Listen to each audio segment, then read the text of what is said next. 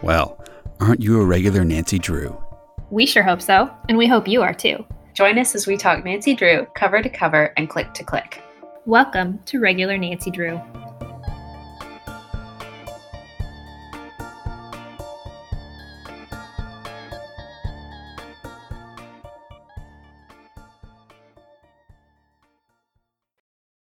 right, so hello, regular Drews, and welcome to episode 29. Hello, everyone. 29. 29 episodes, so Corey. weird. I know. That's a lot. That's a lot. That's a lot. In this episode, we're going to be discussing The Haunting of Castle Malloy, number 19, with her interactive PC games. It was originally released on October 6, 2008, and according to Corey's research, based on the bike tour mystery. Yes, that is one of the Nancy Drew mystery stories. And actually, I have it right here. Let me check which one it is. The worst name ever for a, a mystery book. Bike tour yes, mystery. is number 168. And it's just like it sounds. Nancy's going on a bike tour with Bess and George in Ireland in the book, which is not the plot of the game at all. But Right. supposedly it's based off this one. So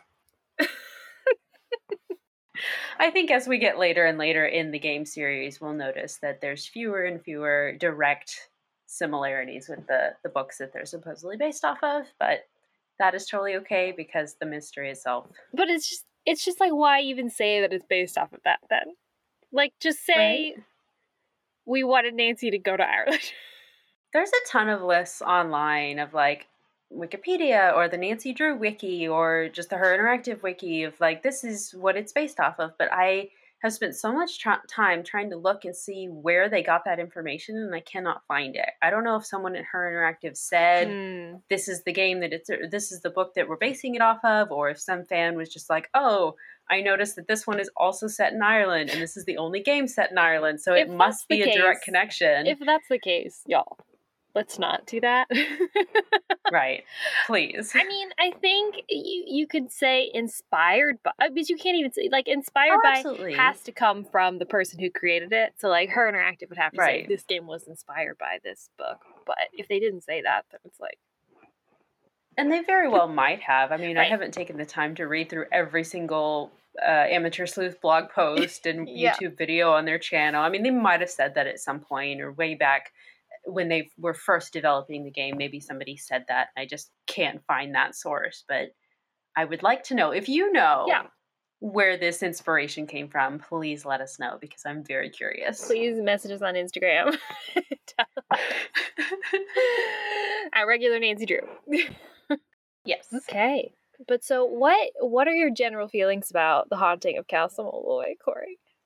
Wow, I was telling you a little bit earlier that it is a very dark and stormy day here. Um, so it's about to start raining and storming, and so the vibes are very perfect for talking about this game today because I do really enjoy the vibes of this game. Mm-hmm.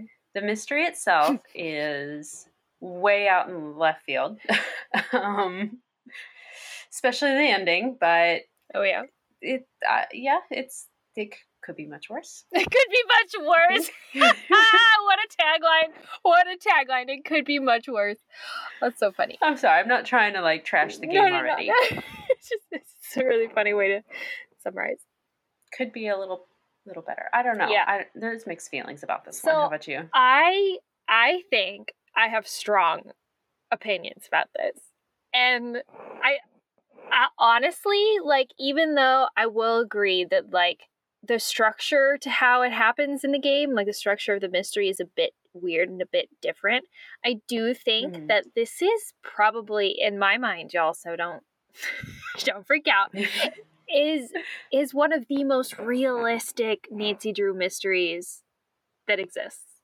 In at least in the uh the realm of her interactive PC games.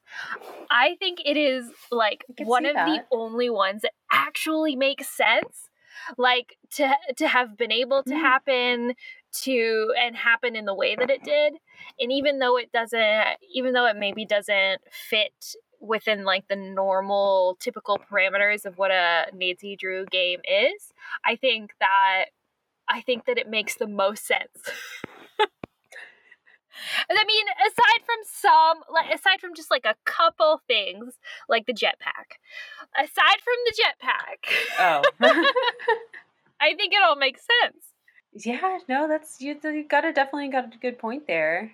And maybe, yeah, I'm maybe that's not what you look for in a mystery game. Maybe you're like, oh, it doesn't need to make sense to me to be able to enjoy a Nancy Drew game, right? I got the puzzles, I've got the characters, I've got the vibes, right? And that's all you want. I think it Mhm. does get to me when when a mystery doesn't make sense. And so I think that's why I really really appreciate this one because I just th- I just think it makes sense and that we we will talk about why. I think that later, I'm sure. Gotcha. But in general, that's my opinion. I also do feel like it is probably one of the most adult um like adult Mm, mysteries, like grown up mysteries, which is why I think I appreciate it much more now than I did when I was a child. Because definitely when I was like a teenager, or whenever this came out, I was like, this is boring, this is stupid, like, I don't care about this, like, stupid couple getting married or whatever. And and it was and because it was so much different than like the rest of the Nancy Drew games, I was like it it didn't connect with me, right? But I think now I appreciate it much more for for its adult themes. I definitely think that if you don't already know what the ending is, you are going to be blown away by the ending. No pun intended, but also kind of pun intended. Slightly pun intended. yes. Oh, so three words. Ooh. Ireland. Mm, Like, mm, I almost said mythology, but more like folklore. Mm-hmm. That could we could group that with Ireland, maybe like Irish folklore. Yes. Okay. There we go. Um, mad scientist. Okay. and what what did you say? Weddings. Weddings. Definitely. Definitely. hmm Perfect. Scientist. Yes. Okay, you want to jump into our summary? Let's go for it. Okay, so at the start of our game at our center of operations, we get our little brief about the story that we're about to go on, but there's no mystery to start with. Just adventure. Nancy is just going to Ireland because Nancy's friend, Kyler Mallory, um, is getting married to her fiance, a man named Matthew Simmons. And she was apparently an exchange student the Drews hosted. Um, and she's invited us to kind of her family's, I guess, ancestral home, Castle Malloy um, where the ceremony will be held. We get a cute little map animation of our flight as soon as we click on our ticket, and then when we start the game, we are driving at night on the phone with Ned. Uh, we're like talking about our trip and how we're being safe while we're driving at night. Yes, Ned, even though we're on the phone. um, but no one else around. It's fine. yeah, yeah, yeah, it's fine. Everything's fine. Um, but then we approach Castle Malloy. We hang up with Ned, and then suddenly something humanoid, white and wispy, like I say, runs in front of our car, but really it like zooms in front of our car very quickly. Um, we swerve, can't get control of the car, and end up crashing into a ditch. So we get out of the car, and then we hear like this eerie wailing, like like that. Mhm. Um, yeah, and that's that's the start of the game. what a start. what a yeah. start! So, yeah.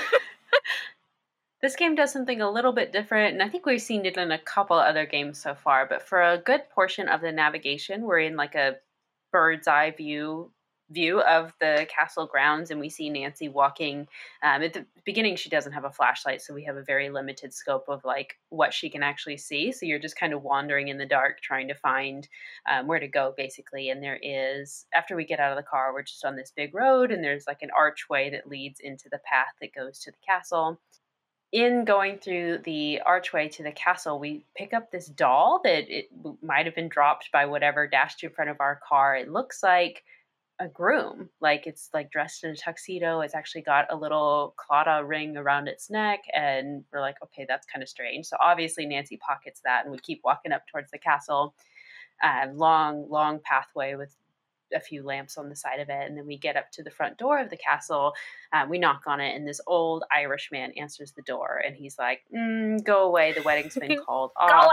Um, you can't can't stay here." Basically, very rude. and we're like, "Oh, we can't go anywhere. You know, our car is in the ditch. We don't have our cell phone with us. It like flew out of our hand when we were driving, and we had to swerve the car." Um, and he says, "Oh, there's an inn just up the road, so you know, go up there and see if they have a room, and you can just stay there for the night and give me your keys, and I'll take care of your car in the morning." And she's like, "Oh, well, I actually left my keys in the car, but." You know, whatever. And he's like, okay, well, then just go away and deal with your Go car away. later. Um, so obviously we still need to talk to Kyler, so we need to find a way into this castle, but he's not letting us in. So if we go around um, off to the left side of the front door, there's a rock pile on the ground, and we can pick up pebbles and throw them at Kyler's window. um, it eventually works, and we break her window. Nice move, Nancy. but Kyler does. break her window. You didn't break her window. I don't think so. Oh, I broke her window. I think. I mean, I, yeah, I don't think so. Maybe you just lightly tapped it. I don't. I used one of the big rocks, so maybe that's what did it. But That's funny. but it gets her attention. She comes to the window and she's like, "Denal, let Nancy in. That's my maid of honor, don't you know?" And he's like, "Oh, fine, whatever. Come on in if you have to." Um, so we learn that that man, Denal, is the caretaker of the castle, which we'll have to talk about him later because. I don't know how he got this job, but it's very interesting. I don't know how we got this job. Uh, sorry. Um, but then uh, we kind of flash into the library of the castle where Kyler is kind of hanging out, and we start a conversation with her. Yes, so she tells us that her fiance Matt has disappeared. But she says, you know, like, I'm not worried about it. This is just his way. He's a prankster. And so, like, this is probably just one of his pranks to, like, you know, shake me up before the wedding. Um, she says she's confident he'll show up, like, minutes before she's walking down the aisle. Um, but, you know, she doesn't a lot of yeah, confidence this in this man. this is- I cannot describe to you how unbelievably insane this is. Like on all levels. Like it's insane that one Matt would do this, if that's true about Matt, and two, that Kyler believes that this is what would that Matt would do. Anyway. Anyway. Um, Yeah. so she doesn't know where Matt went, but she tells us that she can hear him calling her occasionally. It's muffled and faint. So she thinks he's like teasing her. So this is why she thinks that it's a prank and that he's still around because she can still actually hear him. Um, so that's very creepy and upsetting. Um, we kind of ask her why Denal told us that the wedding was called off, and she says it's because Denal wants the wedding to be called off because he doesn't want Kyler marrying a Brit because he thinks it would upset the fairies. Because even though Kyler is technically, uh, well, she's she was raised in England, um, but um, yeah, they're both supposed to be from Right. London. Or they both live in Right. London now, but of course But she's she got has- this Irish anc- ancestry. Right, right, right. So Right. he he thinks Kyler, you know, this Irish woman marrying a true Brit would be a bad thing. Um, Right. But Kyler tells us that she knows that we like to investigate mysteries, and you know, by all means, investigate this one. Go look for him. Um, she tells us to start in the nursery because that's where he's been staying. We do show Kyler the doll that we found, the groom doll, and about the figure that dropped it. And she says the doll looks like Matt, and that actually has his wedding ring on it. Mhm. What? That's pretty. Mm, this is all very spooky. Um, but she says like this is there, there's no way that a fairy left this. Like this must have been Matt must have made this and left this doll tricked out in this costume of this person that you saw. This is all this big prank from Matt. Mhm. At this point, I think to us, this is starting to sound heavily of denial. We're like, okay, Kyler, sure, sure, sure, sure, sure, sure, sure. Matt sewed a doll and put his wedding ring on it to freak you out. Okay. But so something interesting that we do ask Kyler, like, hey, what are you doing up here in the library? And she tells us she's actually been reading about her family because until her grandfather died kind of recently, she didn't even know about this place. She didn't know that this place, this ancestral castle, like existed. When he died, she learned that he left her this castle, and she learned that her surname would have actually been Malloy um, if her grandfather hadn't changed his name to Mallory. So, the reason why her grandfather didn't tell anyone about this place was because his brother, who used to own it, was maybe a German spy? Question mark, question mark, question mark Mhm. in World War II? Yep. Uh, okay. Like, out of left field, but very interesting. Hmm Yes, Brendan Malloy was a scientist who liked to quote unquote tinker with things, Mm-hmm. with mechanical things around the castle. Yeah, we can find, we'll see like his like inventions and stuff kind of smattered about, and we can interact with them. Very, very interesting. Oh, speaking of her her reading, did you notice what book she was reading No, I didn't. in the library? No, what? It is Marie Antoinette's journal from Treasure in the Royal Tower. Stop! Stop! The red book. Yep. Oh my gosh. Oh, also, I'm really glad we already covered Waverly before this episode Yeah. because later on we'll talk about my Waverly Jewels and why she has this book. Ooh. Ooh. uh, Or I could just go ahead and say it now because it's a quick it. one. But um, in the Her Interactive like website that they set up for Waverly Academy, they have a list of former alumni on their page, and two of those alumni are Kyler Mallory and Beatrice Hotchkiss. So maybe somehow they know each other. Maybe Hotchkiss is like a mentor to former students or something, and sent her a copy of this book. And later we'll see a little Waverly placard. Um, on, in the desk, so Yeah. maybe Kyler is actually like a legacy. Well, yeah, I think you I think so. I think she must be. But so I also we don't know what Kyler does for like work, but presumably something in London. So Right. I wonder right. what that could be. Right. um, but yes, anyway. So after we finish talking to Kyler, we can explore a little bit. This castle is pretty run down, if we can say so. Um, this library seems pretty nice, but of course, everything has this kind of I mean, it's an old castle, so everything's kind of cold and musky. I don't know Mhm. if that's the right word, but um, there is a nice fire going in the fireplace. There's actually one downstairs as well, and we're in this room with a ton of books. And in fact, there's a few of um, Great Uncle Brendan's inventions scattered around the the library. A um, few good puzzles right off the bat. We do have a nice. Um, I don't know what's the word influx of puzzles throughout this Mhm. game. That just it's a nice yeah. They're spread out well, but right next to the library there is a nursery, which is probably the creepiest Creepiest nursery you've ever seen in your life. Arguably one of the creepiest rooms I think in any Nancy Drew game. I think there's no creepier. Oh, yeah. room. Even in like Ghost of Thornton Hall, there's nothing creepier than this nursery. ooh, yeah. Charlotte's room is pretty creepy, but this one, ooh, yeah. It, there's got to talk about the messages creepy dolls. in this nursery though, because that's what I think turns Yeah. it. That's what puts it in the lead Yeah. for me.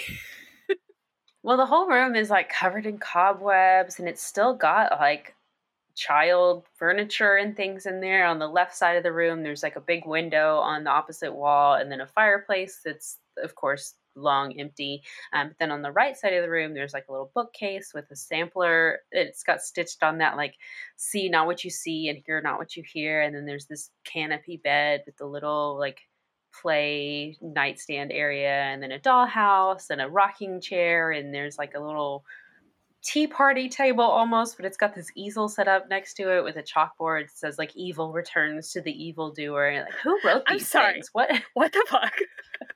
what?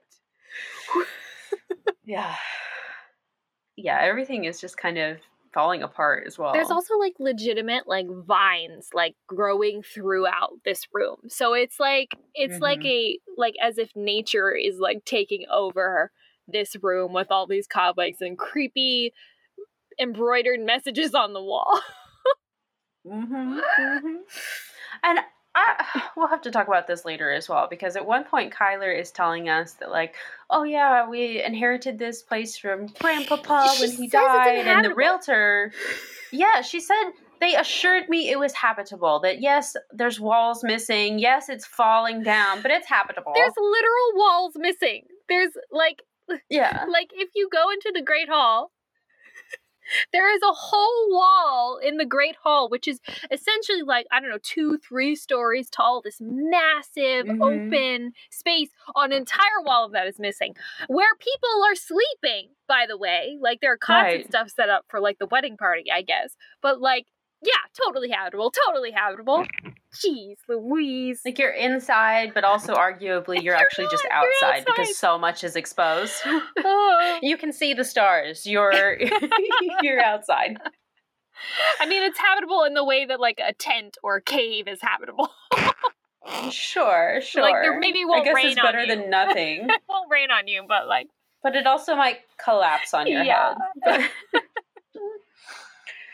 uh, but anyway, so we're in this nursery. We can find um, broken glasses on the ground next to the fireplace, and so that's kind of concerning because we've learned that Matt wears glasses. Um, but then, if we keep going down the hall outside the nursery, there is like a spiral staircase that leads up to, I guess, the tower, but part of it is collapsed, so we can't even get up the stairs that way because it's just a big gaping hole in the wall there. um, but then if we go downstairs, we will see kind of the great hall area where again a giant piece of the wall is missing. There's like a a big long dinner table set up that's already set up with like place settings for the wedding reception and all that. And then on the other side of the room, there's a bunch of cots set up in the corner where I guess everyone is sleeping. And then of course there's a fire going downstairs as well because that's all you need is a nice fire going, and that will that will uh, fix the draft that's coming through the giant gaping hole in the wall, right?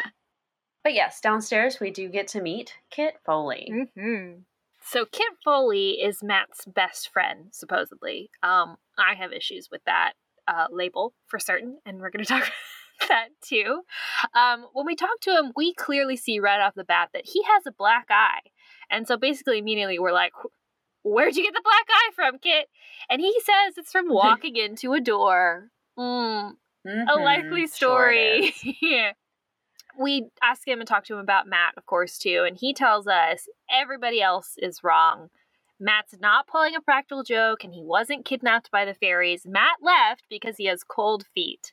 And also, Matt's suitcases are gone from the nursery, so obviously he packed up his stuff and he left. Hmm. We're like, okay, interesting, interesting perspective, interesting data, right, right? Right. Um, we also learned from Kit that he works for a real estate development company, um, and he's currently working on some sketches for some projects. He does mention how valuable this property would be. Interesting. Um, we don't really Hmm. expand on that yet, but we will later, definitely. At this point, we can go outside and we see lights coming from up in the tower of the castle, the one that we can't get to because the stairs are missing. Um, we can't do anything about it at this point, but we do see some like crazy lights coming out of there. Um, and then we can explore the grounds and kind of the same like bird's eye view that you were talking about earlier, Corey. Um, and they're pretty extensive along the grounds, and there are a lot of puzzles. There's like a garden that you can go to. So, like, the way it works is you have like this top down view, and then there are certain areas that you can click on to like enter into our normal point and click navigation style. Mhm. Um, so there's like a garden, there's a bog that we can get to, there's some Celtic crosses that we can look at, there's a fairy ring, um, and then like this fence part of the wall that we will be able to go through later, but we can't just yet. Um, Mhm. There are cliffs that you can fall off of here. You could just walk straight off of them. Uh, I forgot about that until I replayed this time, and I was like, "Oh, okay, you can fall off the cliffs. Yeah. You can fall off the cliffs." Yes. And as you explore, you do occasionally hear that same eerie wailing that we heard before when we were getting out of our car, just kind of randomly all over the place. Mhm. Um, if you keep walking back down toward the gate of the castle, you can walk down a little, walk down the road a little bit, and you get to a pub that's called the Screaming Banshee. Um, and outside there is like a phone booth where you can call Bess and George because, of course, our phone got lost in not the car crash, but like when we Yeah. swerved on the side of the road. I mean, I think car crash is accurate. We crashed the car. Yeah, true, true. but Nancy's phone is gone, so if we do want to call Bess and George or Ned, we have to call from there, which that's a whole Mhm. side Subplot? plot that we'll have to discuss definitely. Yes. But the three of them are all at a pool party for some of their friends, and uh, Carrie and I Kathy Dunhill. Is it Carrie and Kathy? I couldn't. I, whenever I I, I wrote it down. I couldn't. I couldn't remember if it was Kathy and Katie, Carrie and Kathy, Carrie and Katie. It's like two C's. Oh yeah, it's it's Kathy and Carrie. Okay. I wrote it down because I was like, I didn't know if they were book characters ah, because I didn't recognize those names and I couldn't find I didn't either. anything about Yeah. them. But important part is that is that we're now at this pub. There's the phone booth outside, but then if we go into the pub, this is where Denal is kind of hanging out because he likes to sit there and drink his fruit juices. this is not this is an E-rated game, Mhm. so there's no alcohol, of course, at this My pub. God. But um, Denal's like, I can't talk to you right now because they're so busy back in the bar that they can't make my drink, and I'm not talking until I get my fruit juice. all right, so get back there and help out, Nancy. Uh, so we have a little mini game at this point where we help make drinks, and then um, once we do that, we get to talk to Denal a little bit, and he tells us that he believes that the good people, which is the Irish name for fairies in folklore, he believes that they have taken Matt, and that this is actually not the first time that they have been involved with strange things going on at the castle. Um, so apparently, back in 1944, when the castle exploded, when Brendan was living there doing his experiment, experiments, they caused the explosion, in his opinion. He says that Brendan Malloy was making rocket fuel, which is one of his crazy projects that he was working on, that something went wrong during that. And then when the castle exploded, he, his wife Caitlin, and their daughter Fiona all died in the explosion. Um, he believes that the good people caused this explosion because they love little girls and wanted her to stay innocent forever. And the only way to do that was by making sure that she never grew up. So Dark. So dark, so dark. They loved their Fiona so much that they couldn't bear to see her become an adult, so they kept her with them by killing the whole Mm. family. Oh, yeah, very, very creepy. Yes. Um, he also tells us that he did go find our car and he tried to look for the car keys, but they were gone. So Denal also attribute, attributes this to the good people. He says that somebody wants you to stay here, Nancy. They like you and they want you to stay here at the castle. Spooky. I know, I know. Uh, we also get his opinion on Matt a little bit more. We learn that he absolutely hates Matt because he's a British man and says that, oh, Kyler should be marrying that Kit instead because Kit, he's got some good Irish heritage in him, blah, blah, blah, nonsense. And we're like, wait, no, Ky- Kit's not in love with Kyler. And Denal's like, no, you take one look at that boy and you know for sure that he's absolutely in love with Ooh, Kyler. uh, drama, drama, Yeah, so- intrigue. Juicy, juicy gossip from Denal here. Uh, but I think at this point we go back to the castle and we talk to Kyler some more. yeah. So we can show her the broken glasses that we found in the nursery. Um, this does concern her a little bit, like why were they broken? But she very quickly moves on and is like, "I'm sure he's fine, and it was just an accident, right?" Um, so she also tells us that his luggage actually was in his room after he disappeared. Like he didn't take his luggage with him. She remembers seeing them in the nursery. Um, so maybe Denal moved them. Okay, interesting. She Sure. also asks us to print programs for her, and I'm just like, Priorities. I'm sorry. Like, she, well, first of all, she asks us. She asks us to print three programs. Three programs. I'm like, Mhm. Kyler, your groom is missing. Your groom is missing. We have bigger fish to fry than printing three programs. Like, I think that if the wedding actually does happen in a few days or whatever, that we can we can survive without three programs. yeah. but anyway, um, we can go do that. We Yeah. go print the programs for Kyler. Um, oh yeah, because there's a printing press downstairs in the Great Oh, yeah. Hall. That's like an antique. I forgot to mention that earlier. yeah, there's a printing of press. Of course, there's a printing press. So we go use that. Um, but we can look at the program after we make it, obviously, which is helpful because it does tell us that someone named Alan Payne is the best man, not Kit. So that's interesting because, right, he's supposed to be Matt's best friend. So why wouldn't he be the best man? Mhm.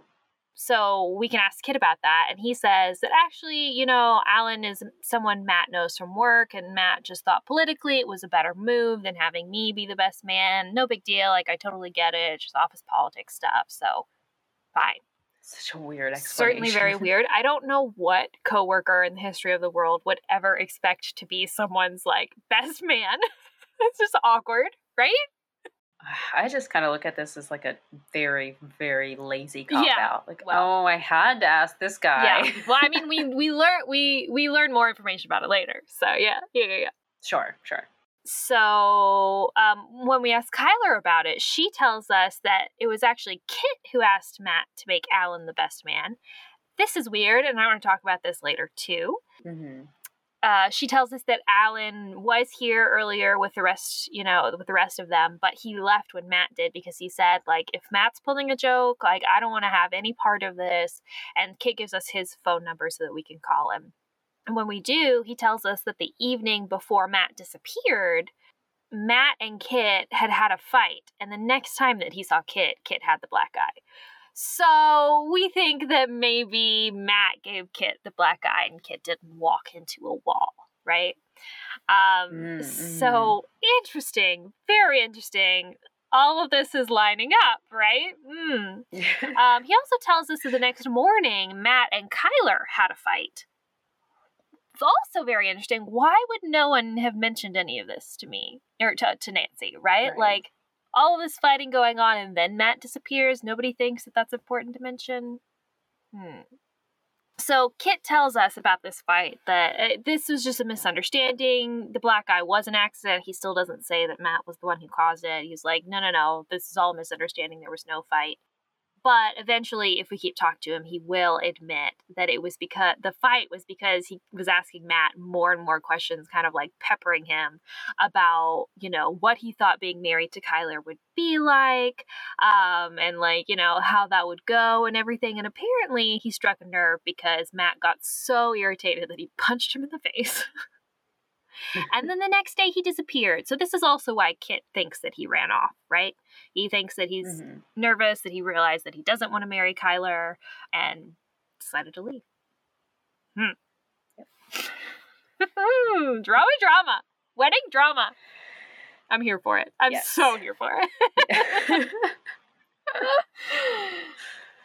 oh. So after we talk to Kyler, we're able to go out into that garden again, and we actually see a few different little leprechauns that are, I guess they're leprechauns, which we'll have to talk about this later as well because I have an interesting little factoid that I learned Ooh. this week. But it, it's a puzzle. If you turn the leprechauns, you get a little piece that you need to open up the fireplace in the nursery. Um, but another thing that I'll mention that we find in the garden is a piece of paper that's just sitting on a Oh, bench right. out there. And yes, and on that paper, it looks like Kyler has been like writing out her vows that she wants it to be, and a bunch of it's like crossed out, and she's made notes on it. But then at the bottom, she's like crossed a big section out, and she's like, "What am I doing? This is so wrong." Very, very strange to find that from a bride who thinks that everything is fine and that her groom's going to show up on time. But um, yeah, so anyway, we go back up into the nursery and we're able to do a little puzzle to unlock the fireplace. Um, and yeah, of course, the fireplace opens and there's a secret room behind there. Um, and when we go in there, we find a- few different items that we'll need in order to cross the bog later. We can get like a, a piece of wood that we use as a plank to walk across it. But then as soon as we come out of the fireplace in the library, we hear that eerie wailing again. And we turn and we look at the window and like a crow comes in and flies in front of our face and it's flying around the room. And then we see a banshee with her long white hair and her long filmy flowing dress that's all tattered um, and she's like screaming and flying around the window and she like zooms in and sees nancy and then she like zooms away really quickly super scary this freaked me out so much when i was a little Yeah. kid and also after that as well um, and then at the end of this cutscene, we hear the door behind us open and Kyler like screams. So we go back in and talk to Kyler. And she's like, I have no idea what that was, but there must be a logical explanation for what we just saw. Um, Nancy, I know you can figure this out though. You're such a good detective. You know, go go figure out what this is, right? Mm. Mm. At this point, we are able to use that plank of wood that we found to do a little puzzle to cross the bog, which everyone warns us about is super dangerous. So another concern that maybe Matt just went out into the dark and fell into the bog and he drowned or something awful and dark like that. But we don't know anything like that yet. We just we cross the bog and we find this cottage with a chimney and there's like smoke billow, billowing out of the chimney and so obviously we're gonna go inside um, clearly someone is living there but there's no one physically in the cottage right now but it's this very small like one room circular cottage that just has a little bed in it a fireplace some like storage boxes and things, some bird cages, and then she's got a little table with like her sewing stuff, and then well, we don't know who it is yet. Sorry, but then there's there's a little table with like sewing stuff, and there's like herbs, and it's like a little home remedy station essentially, where someone has been mixing herbs and I don't know, making making something. It looks like someone also has been like making little dolls mm-hmm. as well. Like there's a mm-hmm. stand mm-hmm. where they've been sewing stuff and there's a little part for wool that they've been stuffing it with. But then if we look around in those storage boxes, we pull out a jetpack. there's just a jetpack chilling in one of these little baskets in the corner. so obviously that's ours now. Yeah. Yeah. Yeah. Nancy picks that right up and we walk out back to the castle. So from this cottage, we're also able to get like this little glass piece that we can fit into the Celtic crosses out on the grounds and then solve a puzzle to be able to get to the other side of the wall on the ground so we can get like over right, to the other side of the wall, as I said. yeah. Um, on the other side of the wall, we find a sheep shearing shed, which is the hardest sentence to say um, in the history of words sheep shearing shed. Sheep shearing, sheep shearing shed. shed. Sheep shearing shed. a circle of standing stones, which is very cool, which we can also move and turn around. Very interesting. So that's a puzzle we have to do later. And if we keep looking around over on like the very far end, we can find like a piece of paper that has, I guess, like blown off into like some trees. And it seems to be a sketch that says on the side of it from the desk of Kit Foley that has what looks mm. like a mm. rough property development plan for the land that Castle Malloy sits on. Hmm. hmm. If we confront Kit about this, he says he was just doodling and he just does that. He just whenever he comes across an interesting tract of land, he like just to practice and like just, you know, for his imagination's sake, he just comes up with what he thinks would be a good property development plan for that property. So, after doing some more puzzling around the grounds and stuff, we enter the great room to find Kit gone. So, snooping through his stuff, which of course we're gonna do, behind his bed, we find Matt's supposedly missing luggage tucked under a bed back behind Kit. Hmm. Oh, was Kit hiding it? why would Kit hide Matt's luggage? Right. So if we go upstairs, I guess to presumably talk to Kyler about this, um, we overhear an argument going on between Kit and Kyler. Kit is trying to convince Kyler that Matt left because he didn't want to get married, the same stuff he told us before. Um, but Kyler is, you know, absolutely resolved about this, that she doesn't buy this. Matt's pulling a prank. That's her stance. But she very interestingly asks him if he did leave, was it because something you told him, Kit? Did you tell Matt that I still have feelings for you, Kit? Um, because that is absolutely not true. It is definitely over between us, Kit. Mm-hmm. Yikes! Because we do find proof previously that right. they dated a while back. There's a picture right? of them together. Yeah. Who brought that? Who brought that and left it by the I fireplace? Think probably Kit. Why? Because Why? he's still You're not trying to sabotage her, this wedding why bring a picture with your ex that is the bride? Uh, like, here's us oh. when we were together. Why? Well, why bring clearly, that? That's so I mean, strange. clearly he's trying to convince Matt to not marry Kyler, and now he's trying to convince Kyler that Matt doesn't want to marry her. Mm-hmm. That's not not meddling. You know? Oh, um, yeah. So after we listen to their conversation, we can't enter the room because they're still like having like a muffled conversation that we can't hear. But if you listen very, very closely, which I like turned my volume all the way up because I was like, I want to keep hearing what they're talking about. right. if this were me in real life, I would be glued to the crack in that door. but you can kind of hear them say some things. You can hear um, Kit asking Kyler if Matt ever told her about the girl he dated before her. Um, you can also hear Kyler say, with friends like these, who needs enemies? Mm. And then something silly you can hear her say, she says, three dozen Cocoa Kringle bars, no more, no less. I just thought those were Sounds like a good amount. Yeah. Like it. Um, so after navigating away from them, we can come back and talk to both of them. Um, and Kyler doesn't see why Kit would have hidden Matt's luggage, um, but she is encouraged because she thinks that that does mean that Matt is still around somewhere. Um, and Kit tells us that he doesn't know that the luggage was there, denies hiding it. Um, but now he thinks, well, you know, this must mean that, gosh, Kyler was right and Matt is playing some kind of practical joke. Um, but obviously, he's Mhm. very disappointed by this because he says that Matt marrying Kyler is the biggest mistake that Matt could make. He does admit, yeah, he does admit that he still has feelings for Kyler, but he kind of like really sadly says, but I don't know what I'm going to do about it. Interesting. Oh god, the drama. I'm so here for the drama. this is so good. so, um Kit doesn't know why the luggage would be there. Kyler doesn't know why the luggage would be there. So we go ask Donal, and Donal tells us, yes, he moved the luggage to underneath the cots because he had told Matt not to stay in Fiona's room, the nursery where he was before, but Matt did anyway. So when he was out, as a way to like, I guess, try to get him out of the nursery, Donal moved his stuff out of the nursery so that he wouldn't return. But then obviously he disappeared, so moot. Was he sleeping in that tiny little bed? I don't know. That's what I was gonna ask you later. Because there's no like where people are staying, there are like other cots. Like there's a cot in the library where Kyler has been sleeping, and there's cots downstairs where mm-hmm. presumably Kit and other people in the wedding party maybe were sleeping. But there's no cot in the nursery. There's just the tiny little kid's bed, and it's with the canopy and everything.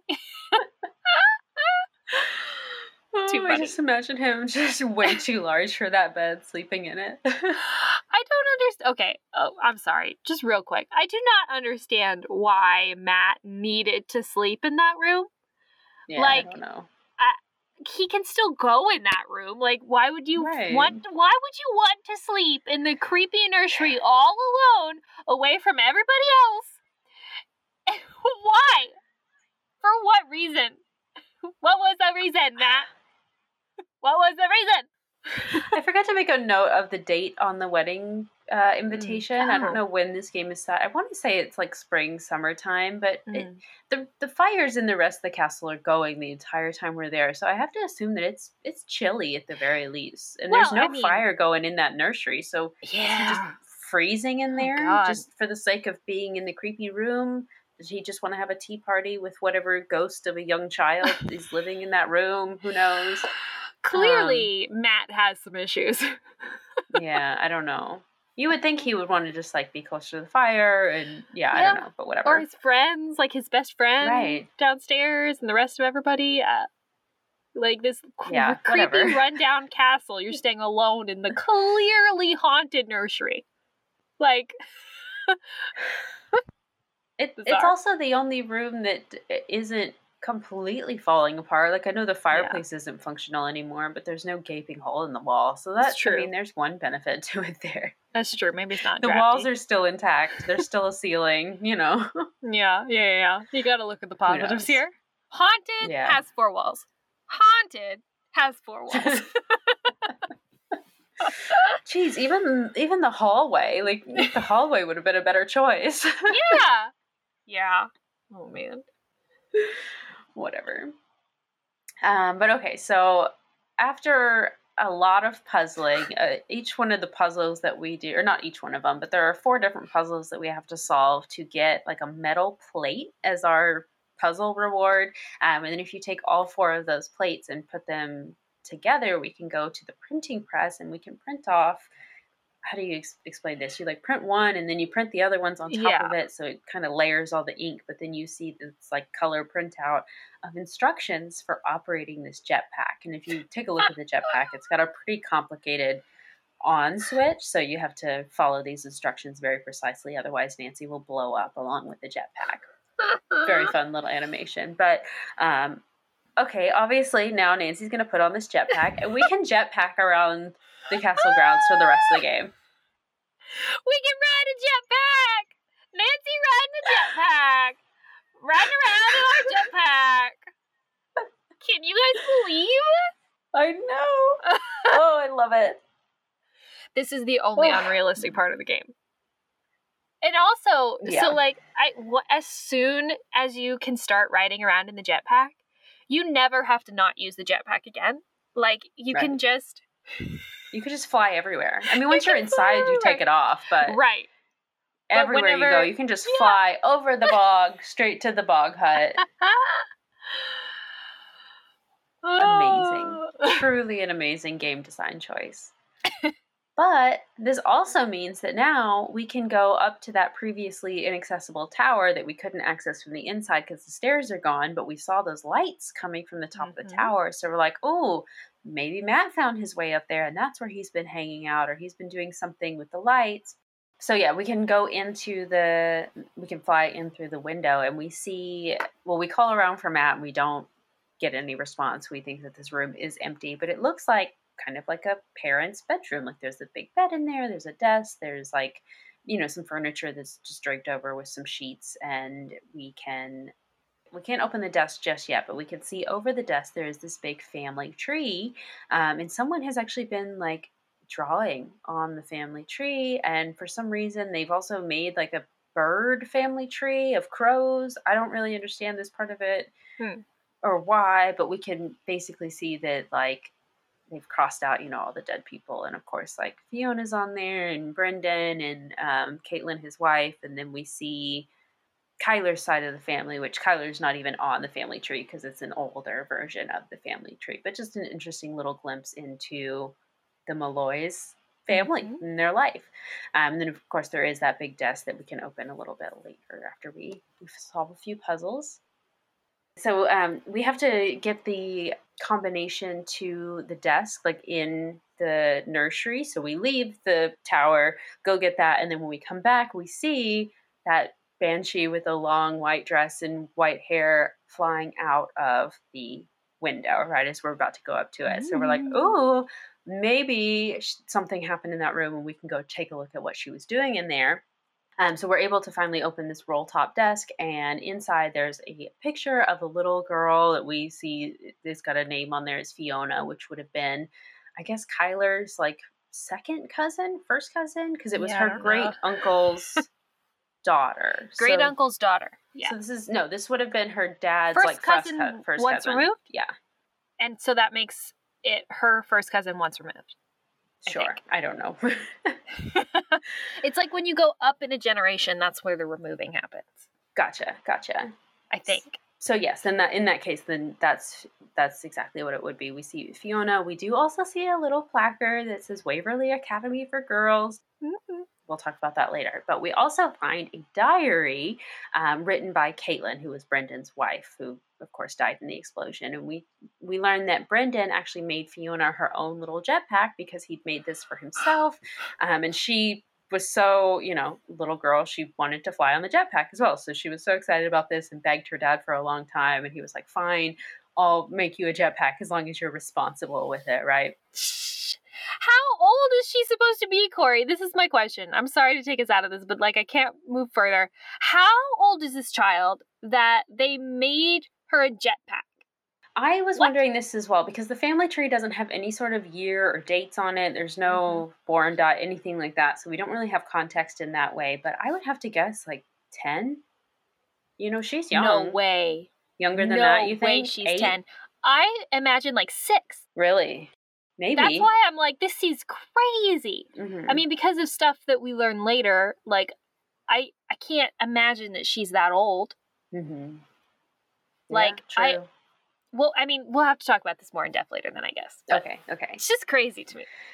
But yeah, young girl, responsible parents give this six year old ish child her own jetpack.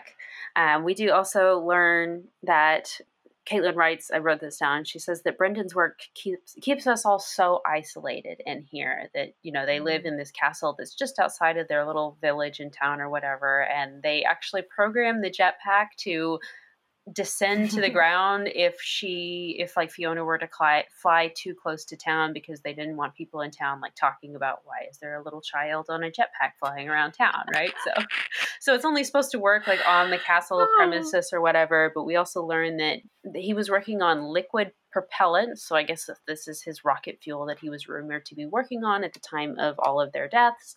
And she also says that Brendan has managed to fool everyone into thinking he's developing a new fuel for armored vehicles. And he's actually been conducting tours of his decoy lab, which was actually um, in the library. There's a door that if you open it, it's just a big, like, there's nowhere to go. It's just open into the, the ground level, I guess, right? Um, and we learned that that used to be his decoy lab where he would, like, conduct tours for the public to show like yes this is what i've been working on with my rocket fuel for the allies in world war ii and blah blah blah. Um, we think that no actually he was just using that as his cover because he was a double agent working for the germans developing fuel for them. Um, and she says that she they're using a decoy lab to throw them all off. Mhm. throw who off? Are we throwing off the germans? Are we throwing off the allies not clear. We'll have to discuss this later.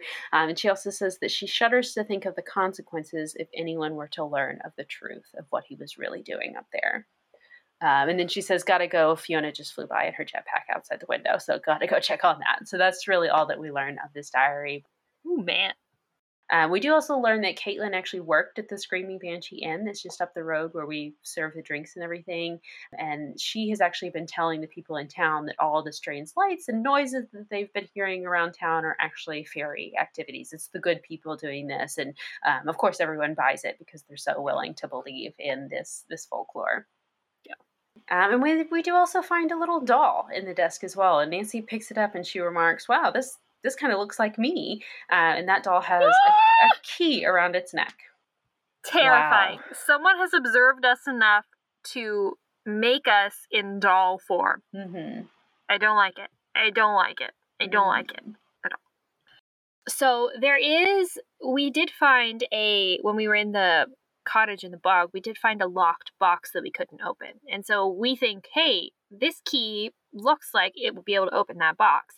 So when we go back to the cottage, the bog, and open the box, because it does open the box, um, we find a birthday card to Fiona. That's it. That's all that's inside of it.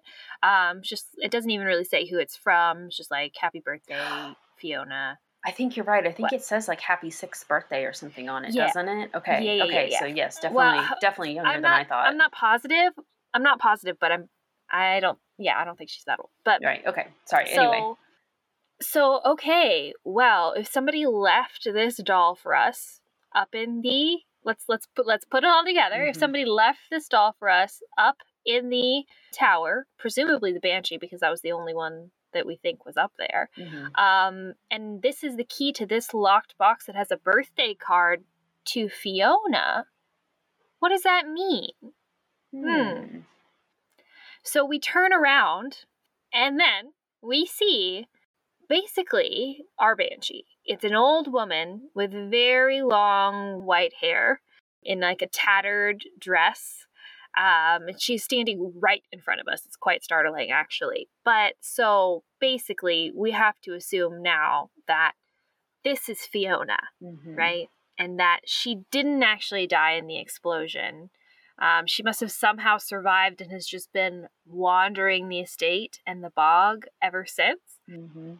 Hmm. So she does seem uncomfortable that we have barged into her home. And though Nancy is very clearly startled, she still tries to apologize and talk to her and, like, oh my gosh, I'm so sorry. I shouldn't be in here.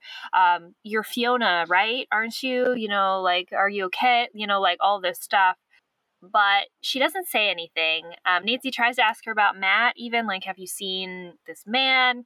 Um, Fiona does not speak to us at all, but she does kind of like grunt. We Mhm. we definitely need to talk about this later. Yeah.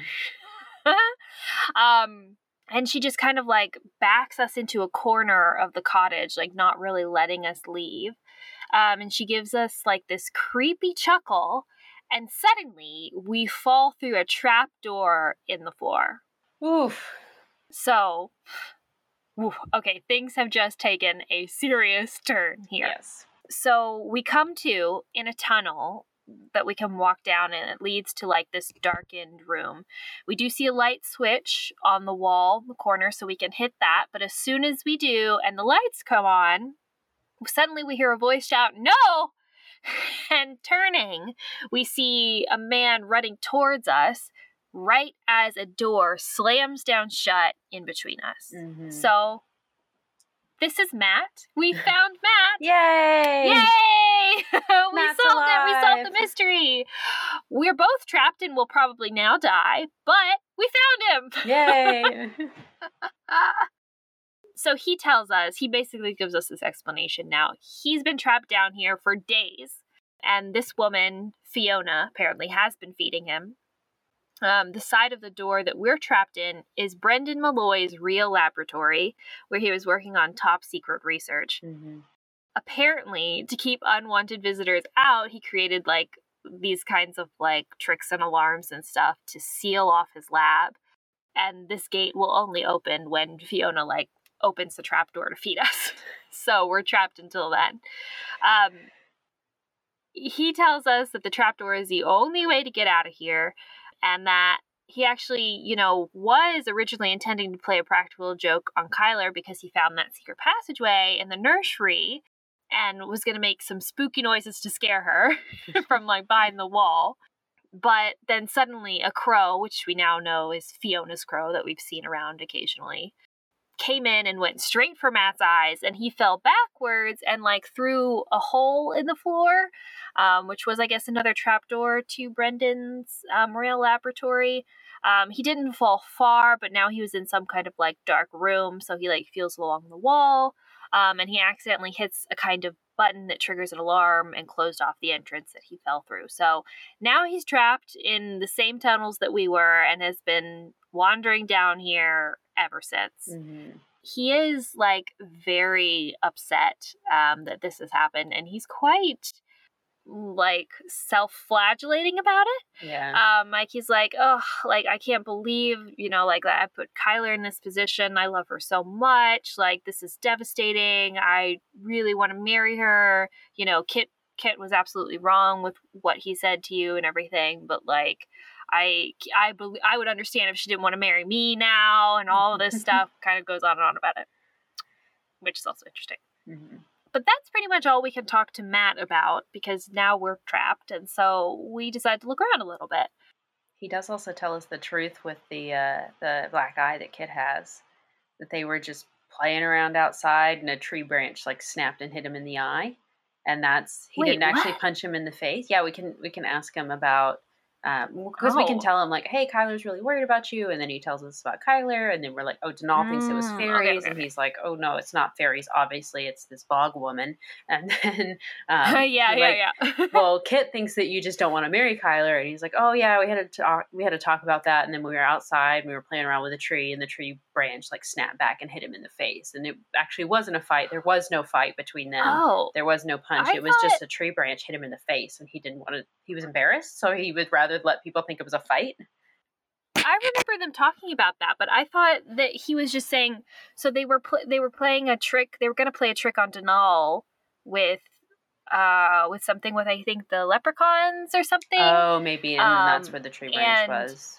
and but like in the process of doing that like Kit accidentally got hit in the face with a tree branch and so they just stopped but he didn't say that's what gave him the black eye Oh, I'm pretty sure that that's what i don't they. think Something we can say to him implies that that it wasn't that they Oh. physically fought.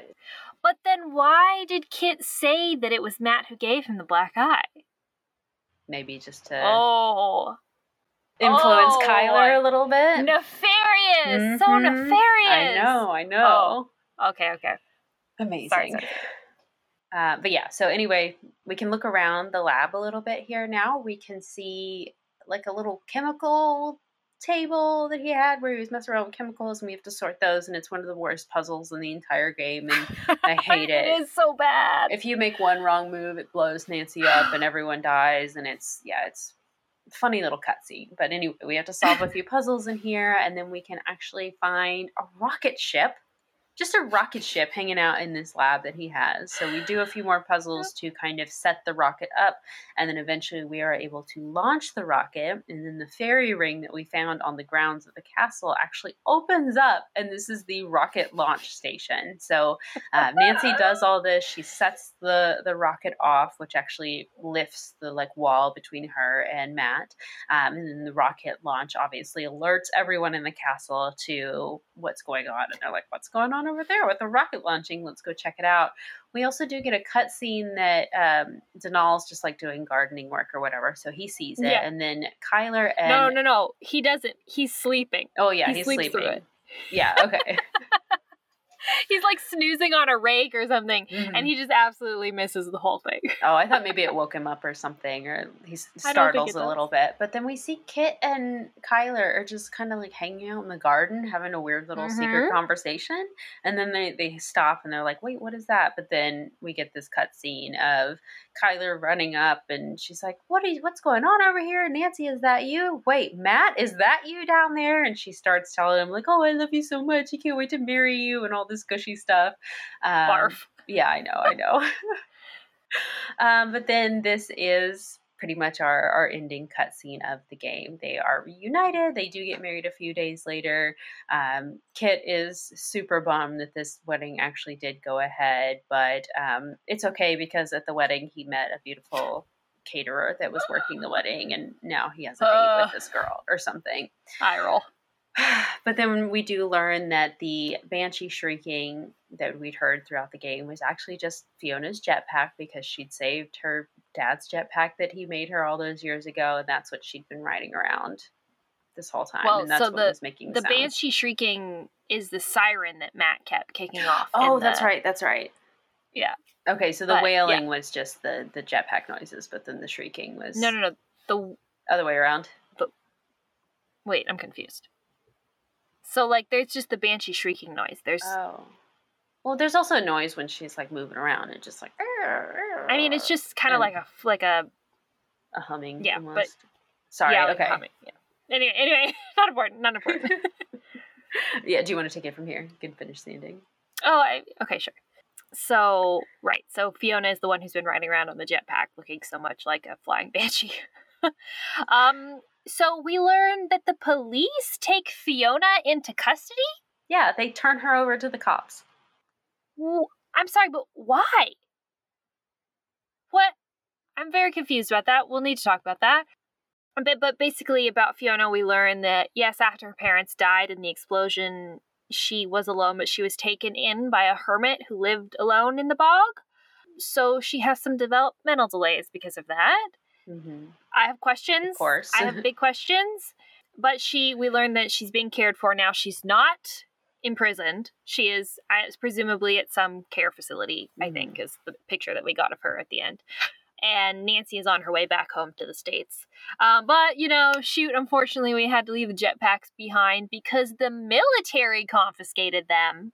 Um, but apparently, we're so stumped on how to use them, and they they just couldn't. So that's the Mm. end of the game. and then we get a trailer for Ransom of the Seven Ships at the end. Woo boy! Uh, fascinating. So much we have to talk about. Oh my god, so much. Wow. Okay. Do, do we start with the Nazi stuff or the romantic drama? Or Fiona, or um, okay. No, first, really quick, I just have to say about the jetpacks.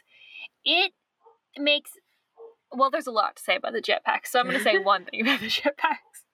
I'm going to say it makes absolutely zero sense to me why the military or how the military would be unable to figure out how these jetpacks worked.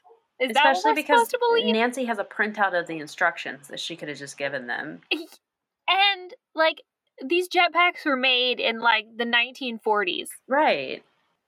So we're in firmly 2008. So you're telling me that the military of whatever country, I guess the Irish military, can't at this point when like surely like we understand rockets at this point. Like we get it. You can't figure out this jetpack situation? Are you kidding me? Mm. That's the okay. That's the only unbelievable part of this game to me. And it was something that they absolutely could have just left out. Like they didn't have to talk about the jetpacks at all. Right. so, sorry. That's No, it's very strange. that's going to knock it down one star for me or one flashlight for me. just the jetpacks. okay, but yeah, Fiona. Why the hell did they have to arrest Fiona? I don't know if they arrested her, but it sounds like they did. I Yeah. they need to call like whatever the equivalent of like family protective services is in Ireland and be like, hey, we have this woman that essentially Well, was abandoned also- as a child and now needs help. But also, Kyler is her family. Right. And I understand that, like, yeah, maybe she's not in a position to take care of her, but, like, she's still probably, if she's the only surviving family relative, like, she's the one who would probably ultimately be responsible for her care, right? Right. It would have been nice if we got to see them meet or had a discussion about Yeah. what that relationship is going to be going well, forward. because. Well, because Corey, I I don't know if you noticed this, but like when you look at the programs, it's like dedicated to, or I don't I don't remember exactly what it says, but basically in loving learn that memory of our parents, right? Right. Both of all of their family, like their both of their parents are like dead. hmm Like both of their sets of parents. So like Kyler and Matt are orphans. I think that's just so, so they didn't would- have to animate other characters because if the groom's missing, why aren't his family members also concerned and they are looking for Right. him, right? So Right. so they just killed But, off like- everyone instead of making that a plot point. I get I get that. But like you would think that they might be happy to have more family, especially since Kyler was so close to her um, grandfather, presumably. Right. Like because we she talks about like when he died, he left her this place and all this stuff, and she was sad about his death and everything. So you would think like, okay, well, you know, you get like like a great aunt figure. You know what I mean? Like I don't know. yeah. I don't know. Uh, And Fiona must have like she must be amazed to learn that she even has family members because to her knowledge her entire Right. family's dead, you know. right. So okay, I'm sorry. I have so many questions. So about the Fiona thing. So we were talking before a little bit about her age, and like I think she has to be pretty young. Mhm. based on the fact that like w- w- what she we're set up her dad's with, age. Kyler's dad's age. right so she Mhm. is like she's like firmly like you know at least like 70 years old at this point right But maybe she doesn't looks that speak. way. Yeah. right so she doesn't speak to us i don't know if she can't like if she didn't develop speech or maybe she's just so used to living alone and not talking that she just doesn't she doesn't and she chooses not to but that's what i don't understand is because in the in the end screen they kind of set it up to make us believe that like she was taken in by a hermit and Mhm. so she has developmental delays because she she wasn't um like looked after properly or didn't like wasn't didn't wasn't able to socialize right. so but if she was 6 years old she would she she would have been able to speak unless she already had a delay of some kind No, like we know from Caitlin's diary that she begged her parents for a jetpack. Right. Unless yeah, so unless she was like like three years old or something, like insanely young, hmm how is it that she is nonverbal? I mean, I mean, she know? might be a little verbal and just doesn't grace Nancy with that. Um, yeah. You know, but it could just be that, yeah, she had some speech development by age five or six, how, however old she was when her parents died. So she had some speech capabilities, obviously not as developed as an adult would be, or even Mhm. an older child, but living just alone, never going to school, just with this hermit in the bog, obviously set her back But that's a what I'm- So Surely, sure, I totally understand that. But like as far as speech goes, did the hermit not speak? Like, did they not use language to communicate? Like, We also I don't know when the hermit died. She could have been quite young when That's that woman true. died as well. So, that's true. That's true. which explains why she has the bog hut because obviously this other person before her was living in the bog hut, but then obviously Fiona like inherited this when that person died, but we don't know anything about who that person was. I think Donal kind of hints at it that there's been a banshee since way back in time, but Oh, interesting. Interesting. I didn't I didn't pick up on that. Yeah, I I don't know. Ah, ah, ah. and that seems very that seems very strange to me. Uh it doesn't seem unbelievable. It just Yeah. seems like how is it possible? How, it just seems like how how did that happen? You know? It, it's it's plausible, but a lot of things have to fall by the wayside for that to Right, right, right, to right. be the case. Yeah. Okay. Also, I want to know how how dad had his labs and secret passageways set up the way that he did because I don't think that this castle was built in the 40s. This has to be some long-standing family Surely. ancestral castle, right? Yeah. That he inherited from the generations before him who inherited it Well, that's from what the family tree implies. Exactly, right? So he didn't Right. build the secret passageway in the fireplace in Fiona's room. He Mm. didn't build the like hatch that Matt fell through to get into the tunnels in the lab because that would directly below the nursery would just be the, the great hall downstairs. Is that right? I mean, from what I can tell. So like where does that Um, hatch go? Does it go to like a like in between the walls or something?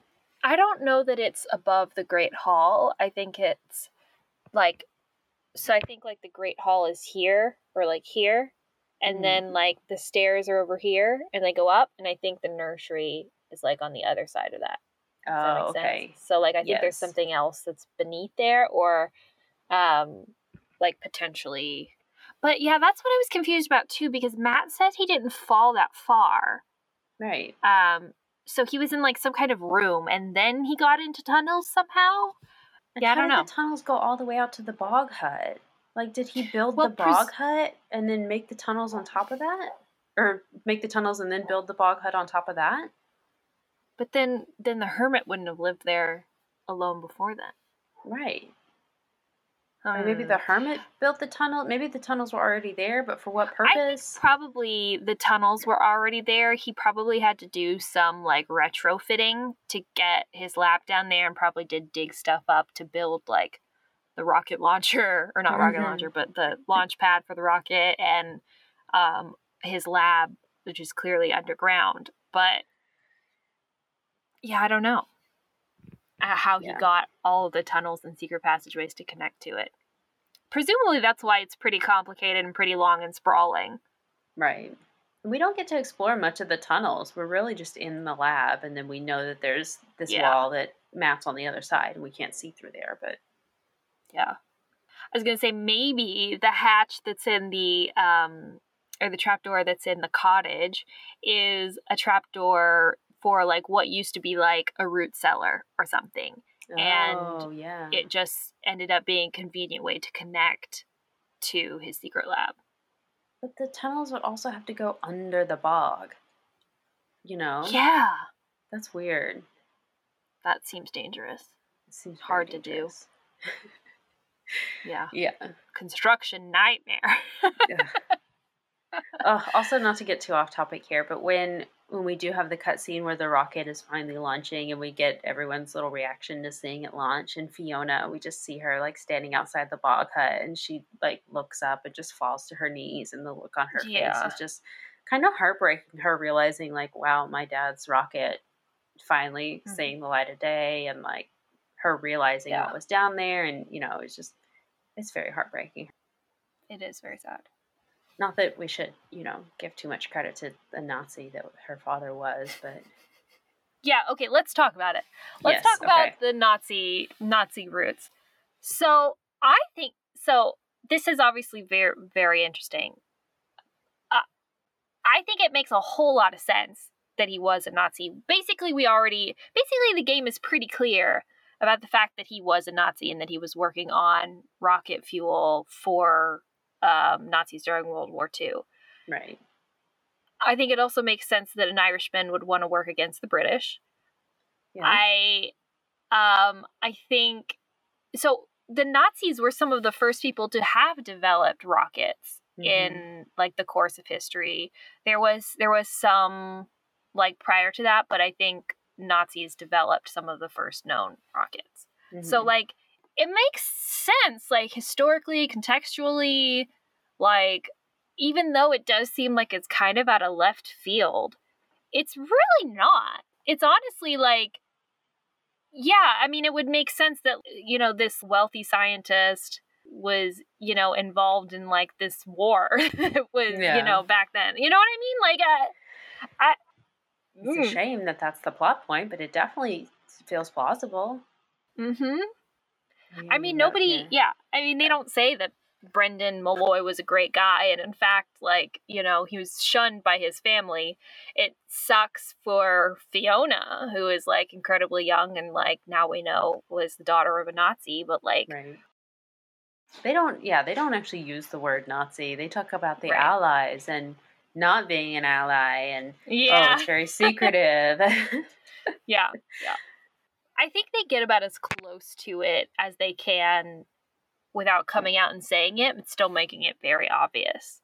Like, there's really like no other way you can read it. I don't think. No. Where did Ireland? I don't know a whole lot about the history of Ireland in World War II. They were kind of Ireland's out of it. involvement. They kept their hands huh? out of it for the most part. Yeah, I would imagine. Yeah, they were neutral. Except the Malloy family. Except for the Malloy family. Oh, Kyler says that during her research, she found out that in 1944, um, Brendan was like accused or thought of as having been sending his findings along to the Axis, but no mm-hmm. evidence mm-hmm. was ever found of what his real allegiance was. So they do kind of leave that open ended a little bit of was it just a rumor that he was doing these things, or was he actually, in a roundabout way, trying to be a double agent for the Allies, or what was really going on here? But I, I think it's pretty clear of what yeah, the truth actually yeah. was. I mean, you know, yeah, I like how they talk about his his gadgets and gizmos of like, oh, he's been working and tinkering with Fiona's dollhouse, and what a quirky Nazi he was. what a quirky Nazi he was! Oh my god. oh, okay. I have a question about this too, though, because I'm very confused about a puzzle situation set up because of this and because of the inventions and stuff. Sure. So we have the the dollhouse that was made by Brendan Malloy for Fiona, right? We understand that. And then the dollhouse is like this puzzle where it's like a logic puzzle. It is my favorite puzzle in the game, by the it's way. It's a great I one. I love puzzles. this. Yeah. Um, where you have to put dolls in specific places according to like the rules listed out on like this picture sheet. Mm-hmm. And then we get a few different picture sheets throughout the game that'll give us coins, just coins, right? And then I think you get an Easter egg on the very last one or something. But well, one of um, them is the the printing plate, one of the plates for the printing oh, press. Yeah, but otherwise it is okay. coins, and there's an Easter egg as well. But yes. yes. Um, but so we don't. So the very last sheet that we get is printed off from, or you know, is in the desk that we have to unlock in the tower. That mm-hmm. that's the one that gives us the Easter egg. Yes. But so these sheets are on the pictures of the sheets of the instructions on how to use the dollhouse are all the dolls that Fiona is making. Right. Currently making. Hmm. The sheep is on there, and that's we one that she's that like until... in the process of making. Right. Nancy is on the last one, and that's one that obviously Fiona couldn't have made until we got here. So, right. how is it that these sheets are being created and being like put inside of like these very complex like puzzles and machines that her father made. Unless Fiona knows how to use them or load them but then why would she put them in there? You know what i mean? That is very very good point. Hmm.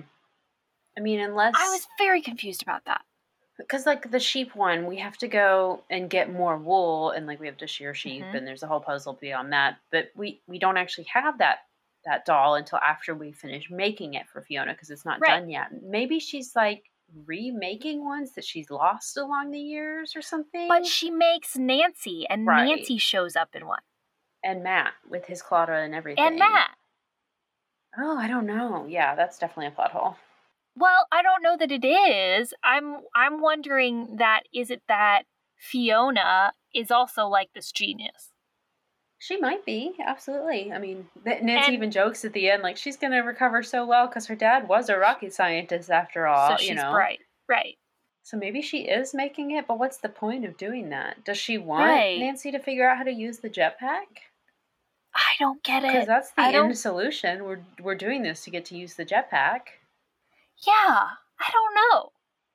I Hmm. don't understand Fiona's motivations, and I think I think that that is the plot hole here because Okay. I understand that she may be delayed, right? Because of her her upbringing. But I it, that doesn't mean that she doesn't have like a motive and like drives. Right. It may be a little confusing and complicated, but like uh, it doesn't like I just don't understand it at all. Like I understand that like maybe she didn't intentionally trap Matt. Well, she didn't trap Matt at all. Matt got lost and stuck down there, and she's been feeding him. So maybe she wants Nancy to find him Maybe. and help him. But why Um, also knock Nancy down there and lock her away? Or just let Matt out or open the Well, thing maybe- that so- opens the tunnel for him. Maybe she didn't like she didn't lock Nancy down in there. Maybe she only the the only way she knew of to go down in there was through this trap door that you couldn't get out of once you got into. So she's not going to go down Mm. there, but she needs someone to find Matt, right? Help and help him. him. Yeah. And so she sees Nancy who is like solving all of these puzzles around the grounds and she thinks, well, she's really smart. Maybe she can maybe she can figure out my dad's stuff down there and get out. Yeah. I like that theory. I like that better. Because she Nancy's even like, Have you seen Matt? And she's like, Oh, move this way, move this way into the corner. And she's not saying Mhm. this, but she's motioning Nancy, Here you go, Yeah. here's Matt. You asked for him, you know. Yeah, yeah. But the only thing is that I think the only thing with that is that it seems like Fiona does understand her dad's inventions Mhm. to an extent where she can like intricately use them, like jetpack and the Yeah. desk in the bedroom. Mhm. So I don't understand how Fiona hasn't figured out a way to get down there and, you know, can be down there herself. That's the only part I don't really believe. Hmm. because presumably she was a very like precocious child you know begging to be on a jetpack she was Mhm. always i think she was always in and out of her father's laboratory i think he mentions that a little bit or in his notes or her mom mentions that or something but Yeah. like you know that's that's the only Mm. part that i'm like mm. Very interesting. No, I like that Yeah. theory. okay what else what else what else oh oh let's talk about the ned and nancy subplot Oh, okay. wanna- Okay. Sure. Okay. So we learn when we're on the phone with Ned at the very beginning, he is about to go to Carrie and Kathy Dunhill, who are twins that I don't know if we meet elsewhere in the series. I haven't heard of them before, but he's going to their birthday party, which is like a pool party. Um, he's doesn't seem super excited about it, but then we can also call Bess and George, and they're like, "Oh yeah, we just got to this pool party, and oh, you know, they're playing chicken in the pool, and it's really loud in the background, and they're like, yeah, we don't see Ned. He's not here. We've been at the party for a few minutes now. We haven't seen him yet. But then when we call Ned, he insists that he's there. He's just in like a quiet room because some girl was like chasing him at the party and he didn't want to interact with that girl. So it's just, it's very strange. The whole Mhm. description that Ned gives versus what Bess and George give of what they're all doing while Nancy's not there. Right. Yeah. So like at first it's we're supposed to think that like Ned is lying to us, which is weird. Um like and I don't see why that he'd whole lie situation- about being at a pool party. No. Well, and so I mean we learn we learn first through Bess and George that he's hiding from this girl. Ned isn't the one who tells us that initially. It's Bess and Oh, George that's who are right, like, "Oh yeah, this girl is also here and she saw that you weren't here with Ned." And so Ned is very wisely hiding inside from her, basically. And then we call Ned and he like basically confirms that like, yeah, that's the case. But like why does Ned feel like he needs to hide from this girl and can't be like just like ignore her or say sorry, like go away or like I don't want to talk to you. You know what I mean? Like I don't really get the point of it. He seems very evasive when we ask him what he's Yeah. doing or if he's having fun. Like, hey, Ned, Ned, are you having fun? He's like, yeah, yeah, it's a great time here at the pool party where I definitely am. Yeah. I yeah, I don't, I don't really get it. And then he's just like later, he's like, if you coax him into it, he's just like, oh, it's just because I miss you. That's why I'm acting weird. What? Hmm. That's don't- not. yeah, the, I, don't, I don't remember hearing that part of the conversation, but maybe I didn't call him enough times. But I remember I called Bess and George. They say he's not there. You called Ned. You ask him if he's there. He says he is. If you call Bess and George again, they tell us about the girl who's at the party who's like lusting after Ned. Mm-hmm. And then if you call Ned, he confirms that that he is indeed hiding inside, and that's why you can't hear all the pool noises and everything because he's hiding inside. But I don't remember. He, he didn't lie after that, did he? I don't think he lied, but we we just never really get a resolution of like, yeah, that's actually what happened, or Yeah. Ned finally meets up with Bess and George at the party. I don't know. It just seems Well, like presumably he's hiding point. inside the whole time. Right, right. So But why not just leave? If you're that Yeah. uncomfortable, why sit in somebody else's house while everyone else is having fun? Just leave. Like, yeah, I don't get it. I also yeah, I don't get why it's like this weird deal. Like they're scared to tell Nancy about this girl being into Ned. Like, what do they Yeah. think Nancy's gonna do? Like, fly home. yeah, like seriously? like Nancy like absolutely does not care. And she doesn't even spend that much time on in the phone call. It's just like, oh, okay, I get it. You know, like whatever. She she maybe teases Ned like just a little bit, but like that's it. Which is fine, yeah. Yeah. Cuz he's hiding from from someone. That's a teasable offense. you know? Mm. Yeah i just eh, it's interesting that we feel like like in the game we set up this like potentially drama filled situation between ned and nancy that is just like absolutely like kind of pointless like Right. like what like what does it accomplish except showing that i guess ned isn't being entirely honest with nancy Right, which is concerning. Because this isn't even, it shouldn't even be drama. Just, there's this girl at a party that's annoying me, and Yeah. I'll tell you about it. Why is that a big deal? Yeah. Unless you have a jealous relationship like Nancy and Ned kind of do in some Mhm. portrayals. mm-hmm a hundred percent yeah so that's Yeah. that's really interesting we always got to talk about the ned and nancy drama um we can talk about uh, the other relationship dramas Yes. the the love triangle between matt kyler kyler and kit and potentially kit and matt Right. Ooh, do you have a theory on that? ah not really i just think Okay. there's just like just an awful lot of tension between all of them you know Mm-hmm. um and i Yeah. think you can read that however you want to read it you know Oh, yeah. Oh, yeah. yeah, I just, it's so, okay. I mean, the consensus here that I think you and I have drawn, and I think probably everybody playing this game should draw also, is that Kit and Matt, or sorry, Kyler and Matt absolutely should not be getting married. Oh, 100%. they are not ready to be doing that, if ever. like, This is not a healthy relationship. no.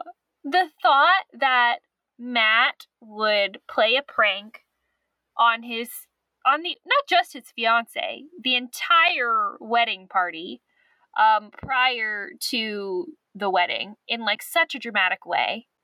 I know he I know that wasn't the intention, but Kyler believes that he would do this. Mm-hmm. And eventually, Kit believes that he would do it too. So it's like, okay, well, presumably he's done stuff like this to this extreme before.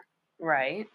That's an intense. If that if that were really the prank he was playing, that is an intense, almost mean spirited, like Right. seriously affecting prank. Like if you go missing for days, and people think that that's something that you could you could be dead. You could be dead in the bog, as you said previously. Like, Mm-hmm. and you think that you this guy is just that that is just normal behavior for this guy. Uh, doesn't it doesn't seem like like you trust him, or it doesn't seem like you should Right. if if you think that this is behavior he could he could be doing.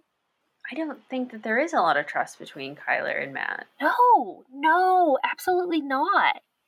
Matt is so concerned about Kit, like Kyler running off with him or something, or them getting back together. And Kyler is like so worried about Matt possibly being concerned about Kit still being interested, which Mhm. implies that Kyler might, that there might be a reason for Matt to be Mhm. worried, right? Mm-hmm. Oh, I 100% believe that. But also, there's a point where Kyler says about Matt's practical jokes is that she's absolutely going to be putting a stop to this kind of behavior after the wedding. Why are you getting married to someone And that I'm like, you don't like their behavior? mm-hmm. Ding, ding, ding. If you're not okay with Matt's practical joking and you've said this to him in the past and he still does it, and you are so upset now that, like, definitely you're not going to allow him to play practical jokes in the future, you don't love this man. Right. You don't want to be married to this man. No. At least you shouldn't want to. Yeah. yeah, yeah. But a hundred percent, Kit is or Kyler is still into Kit. A hundred Oh, percent, yeah. Kyler is Oh, still yeah. into Kit, and Kit still loves Kyler. He even like said so. He Kit when you listen to their muffled conversation where Kit says, um, "Did he tell you about the girl he dated before you?" What is implies- that about? He implies that Kyler is a rebound from. Mhm. Yeah, Yeah. Do we think that that other relationship is something within the Nancy Drew universe that we Oh might my God. know about? Is there another character who this girl might be that we know of? Corey. It could be Samantha Quick. It could be Samantha Quick. I doubt it. An international super She's too good for him. who but i'm just trying to think like what like scotland like that's the only other one that takes place in the british isles Oh, there's four, aren't there? oh well i guess curse uh, or uh, Blackmore Manor. blackmore manor This one. this we have the one Scotland one. Silence Oh, no, maybe yeah. there are just three in in this. but i mean Maybe unless it's, um, it's Ethel from Blackmore Manor. oh my god can you imagine no but like here's what i think i think Europe, samantha quick because if it's samantha quick of course she's going to break up with matt sorry Right. but samantha quick is just on another level right I don't think they would go Uh, out in the first place. I think she's too good for him. Well, yeah, but I'm just thinking that, like, you know, maybe like she dallied, right? Or she had to like get close to him for like a mission or something, maybe something to do with his Mm. job, and he falls in love with her to like such an extent that it's like devastating. And but she obviously breaks up with him because it's just a job to her and leaves. And so he's he's heartbroken and has to go rebound to Kyler and gets married because he's so heartbroken. That could be a good. Yeah. Okay. You're into my fan theory now? Yeah. Listen, I can make it work. I can make it work. We can stretch it. no, Matt and Kyler have no business getting married to one another. No. Whether or not they'd be a good fit if both of them were to grow up a little bit, I don't know necessarily. I definitely don't think Kit and Kyler make a good couple either. Yeah. Even though that's clearly what both of them kind of want. Mm-hmm. Mm-hmm. Yeah, can we talk about how in the cut scene at the very end, they're in the garden and they look like they're in the middle of another very heated conversation. Mm-hmm. Um like Kyler is like facing kind of away with him with her arms crossed and he's like kind of looking at her earnestly like he's like talking to her.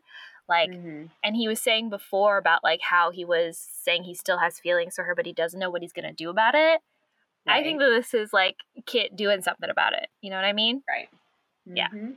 And I mean, maybe Kyler is resistant, and maybe she really doesn't love him anymore. I don't know, but I just think that she certainly seems to have a lot of strong feelings where Kit is concerned. And I Mhm. just think that, like, if really you didn't, like, if you really didn't care about him, and maybe they're friends still, and she's just annoyed with him and upset that he's, like, basically trying to ruin, sabotage her relationship. But, like, I mean, if he's still this into her, they're not friends. Like she might think that they are, but they're not. Yeah.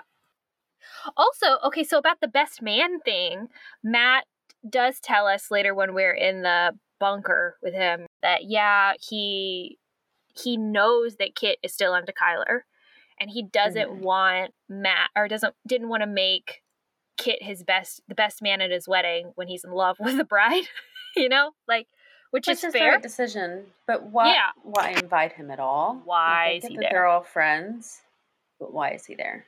Mm-hmm. It is kind of also weird to me how Kyler and Matt are even together. Like if Kyler was originally dating Kit, it does seem Mhm. kind of like, I mean, uh, you know, I'm not trying to put us in like a weird sexist paradigm or anything, but like when I think like dating somebody's best friend that like you had Mm. previously dated, it's just not. It's just not like great it's a bad move. Like, because then what you're doing is you're potentially causing issues with someone else's really long term, really like big relationship, you know, like best friend situation. That's not cool. No. So I just like, I think that that kind of shows us who Kyler is, I guess. I mean, who knows what that situation is really, really was like, but like, clearly Kyler doesn't really value Matt and Kit's relationship that much. Clearly not. Yeah. Matt seems to value his and and Kit's relationship because, you know, he still wants him at the wedding. He's not going to make him his best man.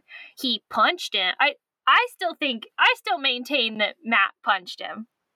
I don't think it was a tree branch. Let's be real. Yeah, that could have been Matt just like lying to cover his own self. Like, no, I didn't punch anybody. That was a tree. Obviously, a tree would do that. because I mean, so but I mean, even if he didn't punch him, he clearly got upset with Kit for like you know right. pushing him, so he cares about Kit, so or what Kit thinks, right? Right. So he cares about that relationship, but Kit doesn't care about Kyler and Matt's relationship. Matt doesn't seem to care that much about Matt and Kyler's relationship. Right. I mean, I know he professes his love about her a lot or whatever, but honestly, he just seems like kind of a tool bag. I'm not gonna lie. Like he he seems to be kind of fake to me. Does he feel fake to you? He feels very fake. And the whole professing their love, mushy gushy stuff at the very Mhm. end, it feels very much more like lust. They're just happy to see each other again. And Yeah. Kyler's like, oh, I don't have to call off the wedding now. And Yeah. and less like, oh, I'm genuinely happy to see him. And I'm sure she's glad that he's alive and everything, Right. but not. It just seems like a, a, a in the moment thing and not like an actual Mm-hmm. being glad to see each other. You know, Totally. I don't know. Yeah, and I think I think that like the way that like Matt was talking to us in the bunker about like their relationship, he was being like so like overly like self-flagellating about the Mhm. situation when it's like really this was an accident. Like you Right. didn't mean to get trapped down here. You were going to do you were going to make a spooky noise at Kyler like that's that's fine. Like that's acceptable. You know what I mean? Just like it's not out of the realm of like normal human behavior to want to play play a small prank on your fiance, you know? Right. Like you didn't mean you didn't mean to leave for day you get trapped for days. But he's like, Right. "Oh, like this is I'm the worst, you know, like oh, I do all this like pranking stuff and I can understand why she doesn't want to marry me and all that." And it's just like, "Dude, seriously? Like you you're telling me that like you you don't think like he's more concerned about her not loving him than he would be concerned about like her being worried if he was alive Right. or or like getting out and saving himself his top concern is that Kyler is gonna is, is gonna hate him for this not even that they're not gonna get married none of that that Kyler is gonna hate him which which to me like is like you seem like a narcissist like yeah. like this is like a weird this is like a weird reaction to have Yeah. for like this situation it's just it's very weird interesting peek into what the real dynamics are in that Mhm. relationship because Mhm. that's his biggest concern in the moment. That's not a good sign. Hmm. Yikes. yeah. So, like, this is the reason why I think I like this game so much, is Yeah. because of this. Like, it's just very adult drama. Like, it's Yeah, just very very, like like weddings and marriage and i also think like in all of like the cases in which nancy is investigating stuff like we talked about this a little bit with warnings at waverly academy it's like why? Like Mm-hmm. why is she going undercover at this boarding school? Like obviously we came up with a theory as to why but there are lots of situations in, where nancy is like investigating something and it doesn't make sense why she would be. Like why did Mhm. you go to this place to do this? Why did this person call you but I feel like this one makes so much sense because, like, as a maid of honor, and like you end up in this situation where a member of the wedding party is missing, the groom is missing, it makes so much sense to investigate that. Like- right. like, that's just so logical. Like, that's basically your job. Like, literally She's being now- maid of honor, that's your Yeah. job, you know? Like, Finally coming across a mystery in a natural way. right, right. Right. So like I just think it just makes so much sense to me. And like even like the drama and like the setup, like it makes so much sense. And so I really Yeah, I absolutely. really appreciate it for that. Can we talk about Nancy being the maid of honor though? Yeah, yeah, we can. We can. So at the very beginning, we learned that Kyler did like a study abroad student exchange thing when they were in high school question mark Mhm. and lived with Carson, Nancy, Hannah, and Togo for like what six months or something. Presumably. And they haven't. I mean, maybe they've kept in touch a little bit, but obviously they're not like best friends. They just lived together for, for a few months, like 10 years ago, five years ago. And this is the person that Kyler immediately thought of as her, her maid of honor. Like, does she not have other friends? Is her relationship drama the way that it is because she has so few other people in her Oh. life? Like, she doesn't have any other family. Yeah. She- Her only friend apparently is Nancy that she hasn't seen since she was in high school, which she went to Waverly. So why wasn't she li- whatever? was she in boarding school at Waverly? I don't know. But huh. Interesting. yeah, so why was she living studying abroad there and then does she have no other friends and Matt and Kit are her only friends? Hmm. And so of course her view of relationships is warped if that's the case for her. Yeah. I mean, I think I think there's a world in which it well, I it makes sense for Kyler to kind of have been continuously shipped off to boarding school or you know student exchange program or that kind of thing if she Mhm. was being raised by her grandfather right. um right because her both her parents have died so i think that know makes when sense they died either. We so don't know we when. how recent that is. Yeah. Yeah. Um, but I do think it's possible, like in that circumstance, how like if you're constantly moving around, being sent to different schools, and you so you maybe don't aren't able to form a lot of close connections with people your own age, then you go live with someone for six months, someone who also lost a parent, um, like Mhm. who, I mean, I don't know. Nancy is a bad friend, so I don't get that part, but like, I don't know. I can see how like her and Nancy would become really close, and maybe yeah, she hasn't had the opportunity to make other friends, or Sure. maybe other like female friends if she's looking for like female companionship. So I don't know, but yeah, it's certainly interesting to think about, especially when you consider Kyler's current predicament. Nancy is a better friend to Kyler than she is to like Bess and George So during this true. whole thing. Like So bends over backwards to fix this wedding for her and make programs and goes out and picks flowers for the bouquets. Yeah. And oh yeah, I'll call Bess and George if I have time. Maybe that's it. Maybe Nancy's not a bad friend. Maybe she just hates Bess and George. Oh, she just that's not a good solution either. Maybe she just hates like her River Heights crew and she's like, uh, I don't want to like be friends with people at home. I'd rather be friends with my European friends. Right. Nancy's Nancy's just a pretentious asshole. Like she's Her European friends, including Jane from Curse of Blackmore Manor and uh, Zoe Wolf slash Samantha Quick. so funny. Wow. Wow. I mean, what more is there to say? Nancy is a pretentious asshole who would rather hang out with her European friends. that's that's the summary of this of this episode. Nancy does better in Europe than she does in the U.S. Nancy should move. Nancy shouldn't live in River Heights. Can we talk about how she solved this whole mystery in one evening? Because the whole game takes place Ooh. over the course of one night, not even a whole day. Like just in the evening before bedtime, she just knocks out yeah, a mystery. that's crazy. That's crazy. Mhm. I mean, playtime for me was probably like five hours, you know? Yeah, but like, I didn't have to walk around a bunch. Mhm. Like, I didn't have to traverse a bog. no, So, like, just, like, jetpack either. Shearing sheep, Shearing sheep. making drinks, God, imagine how long that would take in real life. That would take right?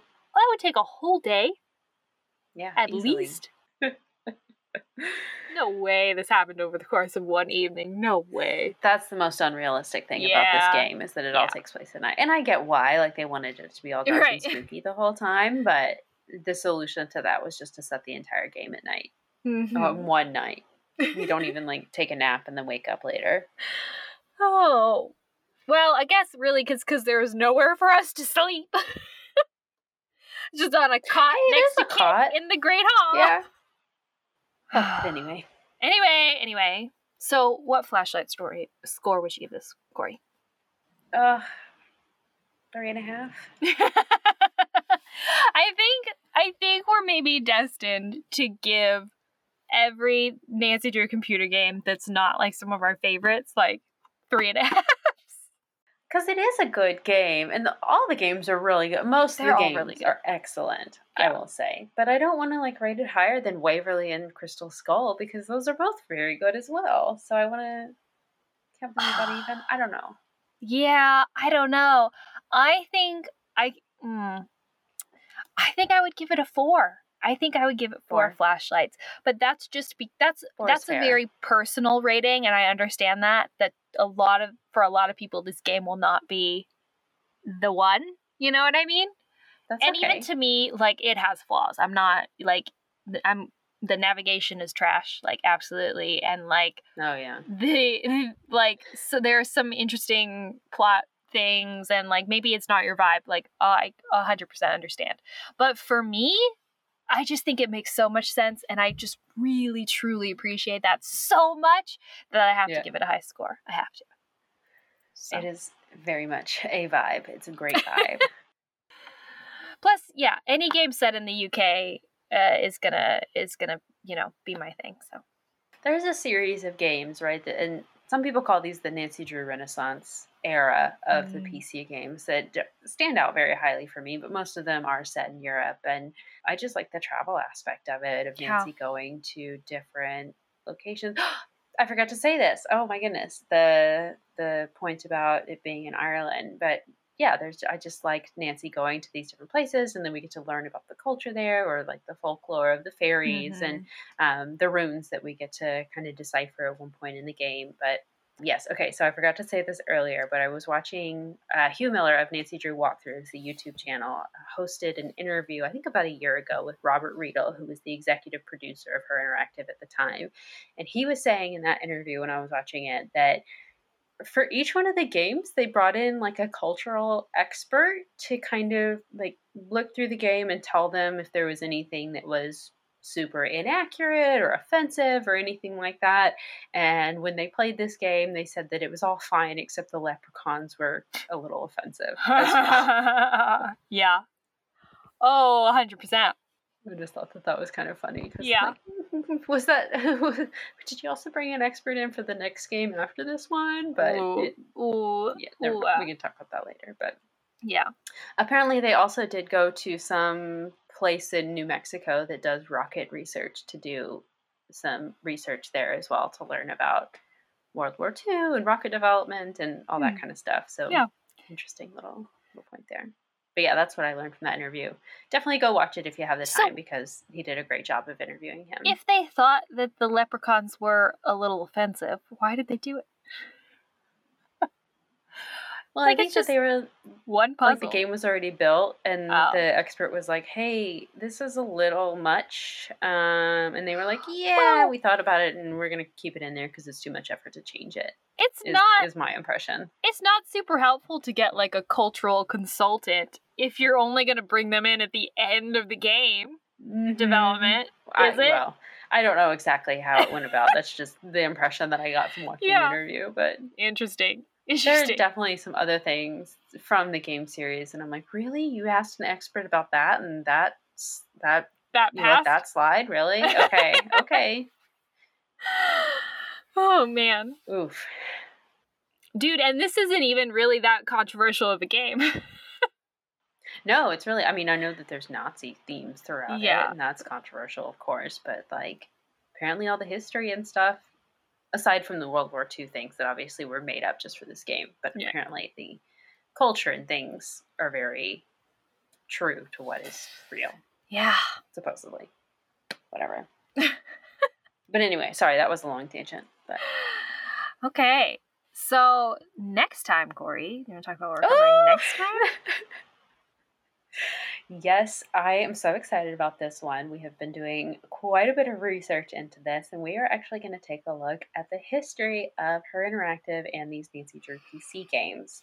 Um, so we're going to go way back to the 90s when it first started and talk through how these games got, you know, the idea for them came up in the first place, how they actually got made. We're going to talk about some significant events in her interactive history. Of course, we are going to break down every single little thing that happened with Midnight in Salem and Brace the botched yourselves. production that that was. Get ready. Have your teacups ready because we are spilling all of it. Um, and then, if if we have time, I think I'd also like to speculate wildly about what we think the future is Mm. going to look like for not only Nancy Drew but also the games and her interactive as a company. oh, we are going to get into it. It's Mhm. coming at you in color. I mean, over the sound waves, but live and in color. So if you've never played any of these games before, hopefully this will be, you know, just interesting to you because maybe you'll learn something about the games or maybe it will inspire you to play one of them because I, I hope you will because we love them and I hope other people get to enjoy them as well. But even if you're a longtime Her Interactive fan, hopefully you will learn a little bit of context from these games as well. very, very exciting. Well, so then I please guess we join will us see then. you- Yeah. We will see you next time, regular Drew. We'll see you then.